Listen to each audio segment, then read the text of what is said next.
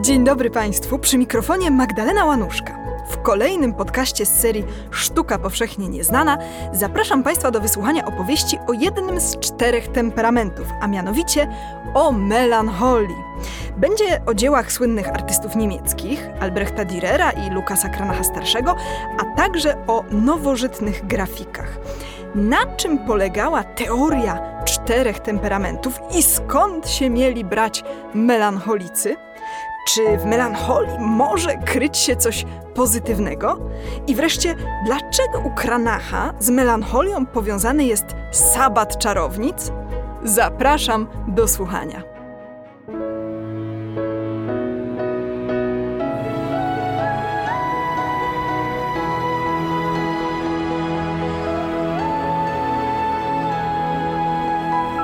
Podcast powszechny. Weź, słuchaj. Mili Państwo, czasy mamy ciężkie. Chaotyczna sytuacja w kraju i nie tylko, i to pod wieloma względami. Pandemia pozbawiła nas poczucia jakiejkolwiek stabilności, nie da się nic zaplanować. Życie zawodowe wielu osób legło w gruzach, podobnie jak życie społeczne. W rodzinnym gronie też różnie bywa. Wszystko to razem w połączeniu z jesienną aurą sprzyja przygnębieniu i nawet depresji. Dzisiaj zatem postanowiłam nie walczyć z tymi nastrojami, tylko przyjrzeć się ich odzwierciedleniu w sztuce dawnej. Będzie zatem, jako się rzekło, o melancholii. W średniowieczu, w oparciu o teorie antyczne, uważano, że istnieje powiązanie między przyrodą, porami roku, żywiołami, ludzką kondycją psychiczną i fizyczną, a gwiazdami i planetami. Astrologia była kluczowa między innymi dla ówczesnej medycyny.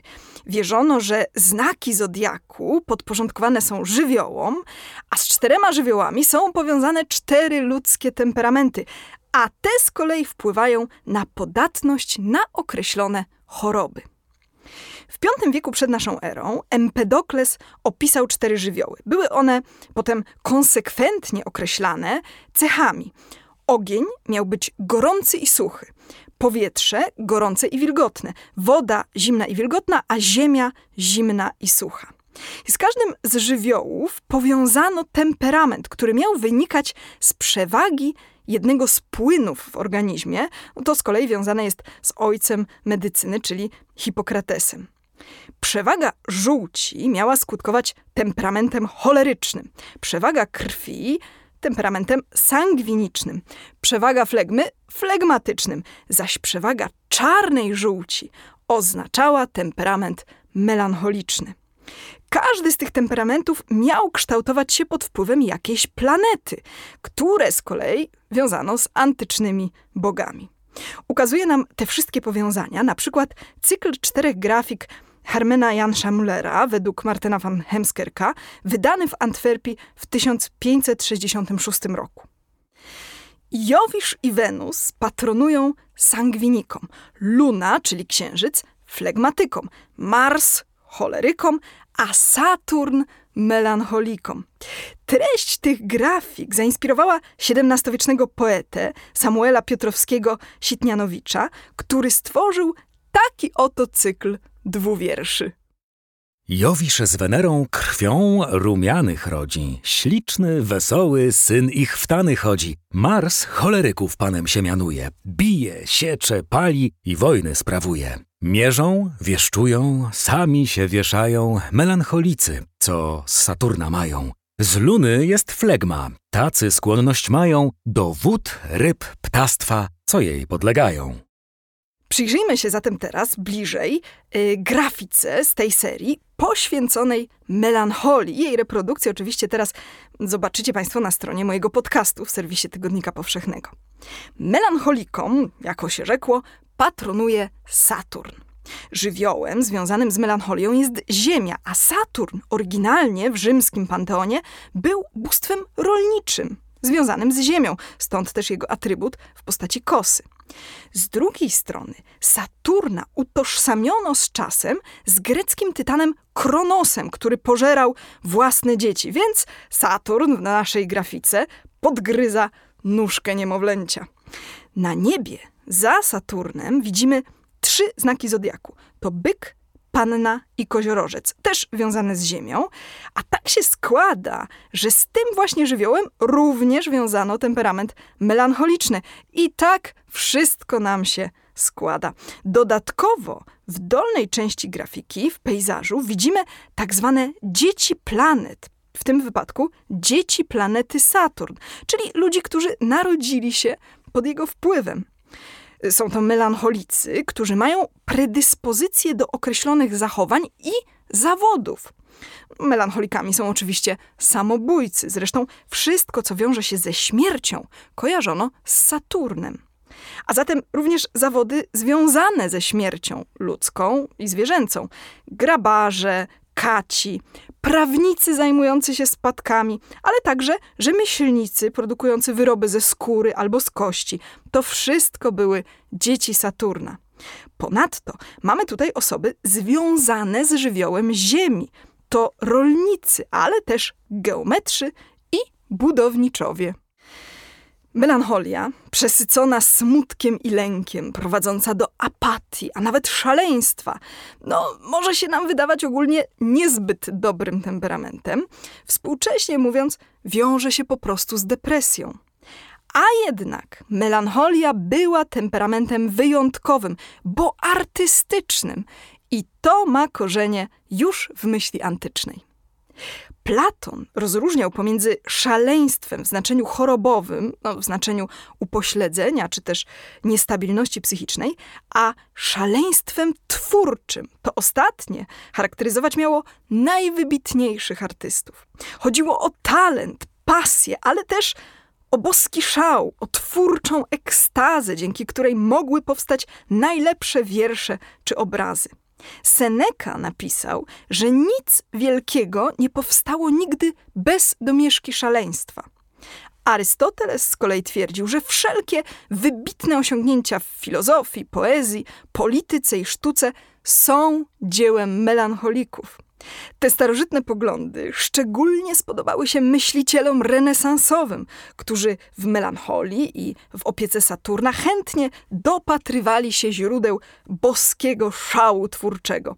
Jednocześnie było to wyjaśnienie pewnej nadwrażliwości wybitnych artystów, która mogła objawiać się nastrojami depresyjnymi albo nerwicami lękowymi. Jednym z najsłynniejszych przedstawień melancholii jest Miedzioryt Albrechta Dürera z 1514 roku. Uważa się, że jest to bardzo osobiste dzieło, ponieważ z przekazów wynika, że współcześni uważali Dürera za melancholika, a poza tym wiosną tego roku zmarła matka Dürera.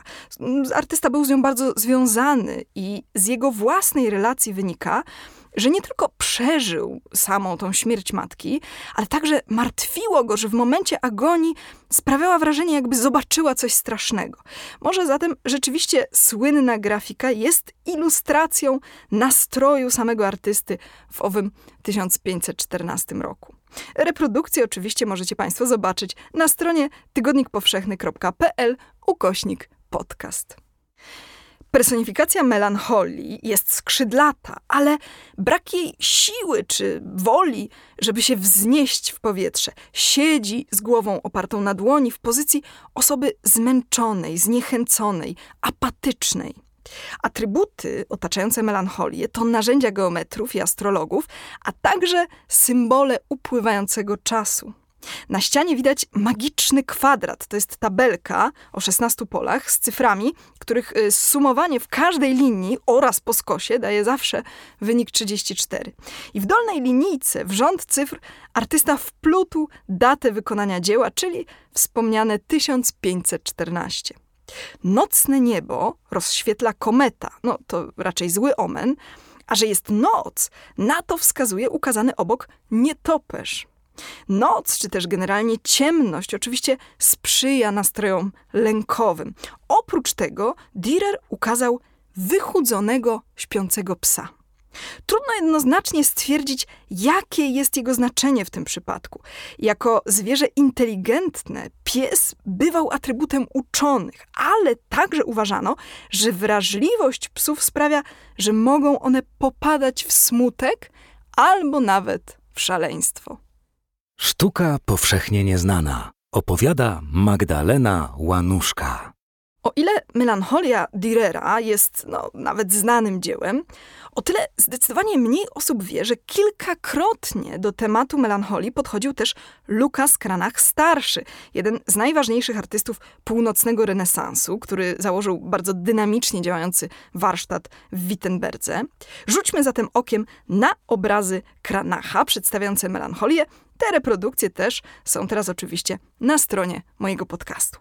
Najwcześniejszy, datowany 1528, jest w National Gallery of Scotland w Edynburgu, zaś dwie kolejne wersje, datowane 1532, są w muzeach w Kopenhadze i w Kolmar.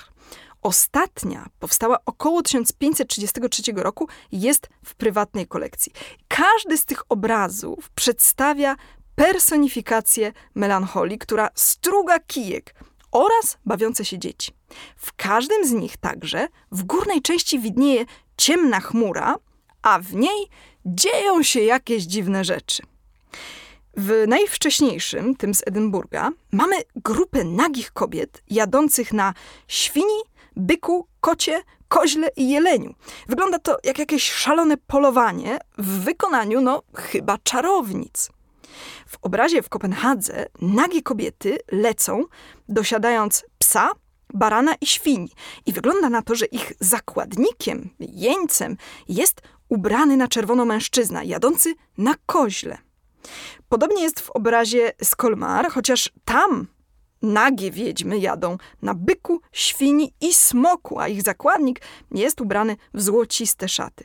No i wreszcie obraz najpóźniejszy, ten z prywatnej kolekcji, ukazuje nam nagie kobiety uwodzące nie tylko rycerza, ale i zakonników w otoczeniu stworów takich jak smok, sowa, żaby i węże.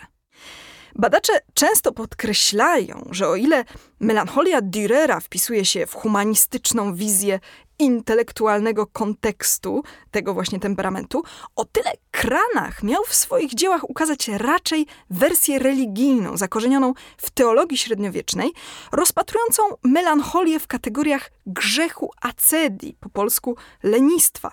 Ale to chodzi raczej o apatię, niemoc, bezczynność, również w znaczeniu duchowym, takie duchowe zniechęcenie, które wykorzystać może diabeł.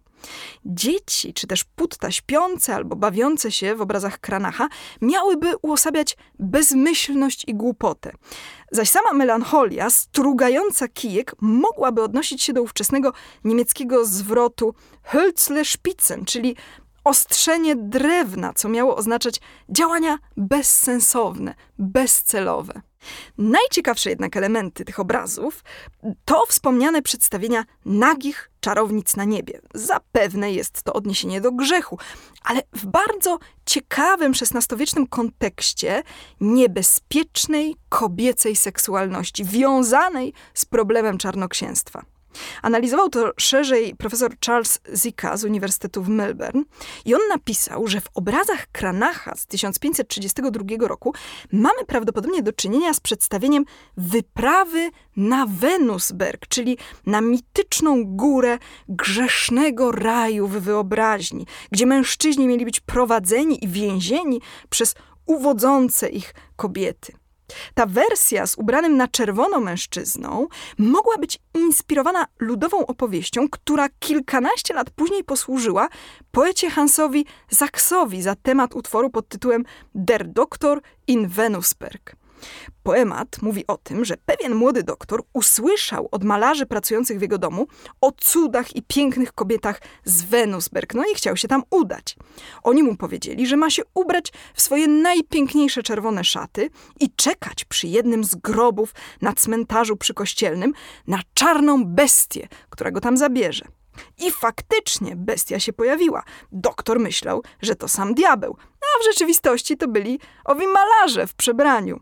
Zamiast zabrać go na Venusberg, wrzucili go do latryny.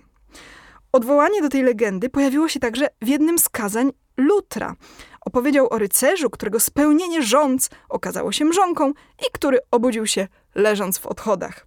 Mit o Venusberg funkcjonował zatem w niemieckim folklorze jako opowieść o diabelskiej iluzji, która miała być też powiązana z melancholią. Chodzi o melancholiczne, seksualne fantazje, które nigdy nie doczekają się spełnienia, ale mogą być destrukcyjne dla duszy. Obrazy Kranacha stanowią ważny element budowania języka wizualnego dotyczącego czarownic w pierwszej połowie XVI wieku. Ten język był budowany od końca XV stulecia, bo wtedy rozwijała się debata odnośnie fenomenu czarnoksięstwa. To jest bardzo częsty błąd, że powszechnie uważa się, że polowanie na czarownicę to jest coś średniowiecznego. W ogóle, no, powiem Państwu, że mnie zawsze zasmuca, kiedy ktoś używa określenia średniowiecze w znaczeniu obraźliwym, na przykład w kontekście naruszania praw człowieka albo dyskryminowania kobiet, no bo tak się składa, że to nie w średniowieczu, ale właśnie w czasach nowożytnych miały miejsce tego typu akcje, jak na przykład palenie czarownic. Czarownice osadziły się w kontekście lęków dotyczących kobiecej seksualności i obaw związanych z przewracaniem porządku społecznego, w którym mężczyzna jest siłą dominującą.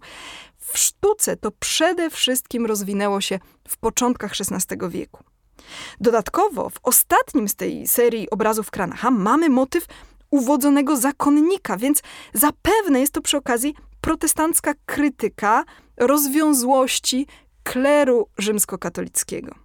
Melancholie Kranacha są zatem dowodem na to, jak czarnoksięstwo stało się integralną częścią fantazji o złowieszczej sile seksualności w ramach XVI-wiecznego obrazu świata.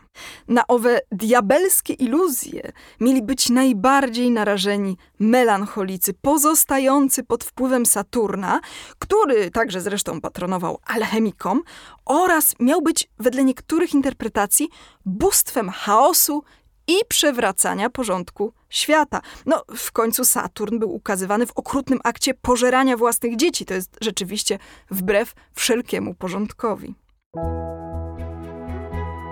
Cóż, niewątpliwie chaos sprzyja popadaniu w nastroje depresyjne. Wiemy to chyba teraz bardzo dobrze. I z pewnością na obrazy Kranacha też trzeba patrzeć w kontekście czasów, w jakich powstawały. Bo oczywiście reformacja i późniejsze wojny religijne to był właśnie taki chaos, który przyniósł Europie poczucie upadku dotychczasowego świata i jego porządku. My to chyba znamy i nic nie pozostaje, tylko spróbować nie dać się naszym aktualnym melancholiom, albo też pocieszmy się tą starożytną teorią, że melancholikami są po prostu ludzie kreatywni i może nie ma w tym nic złego, że czasem dopadnie nas smutek i zniechęcenie.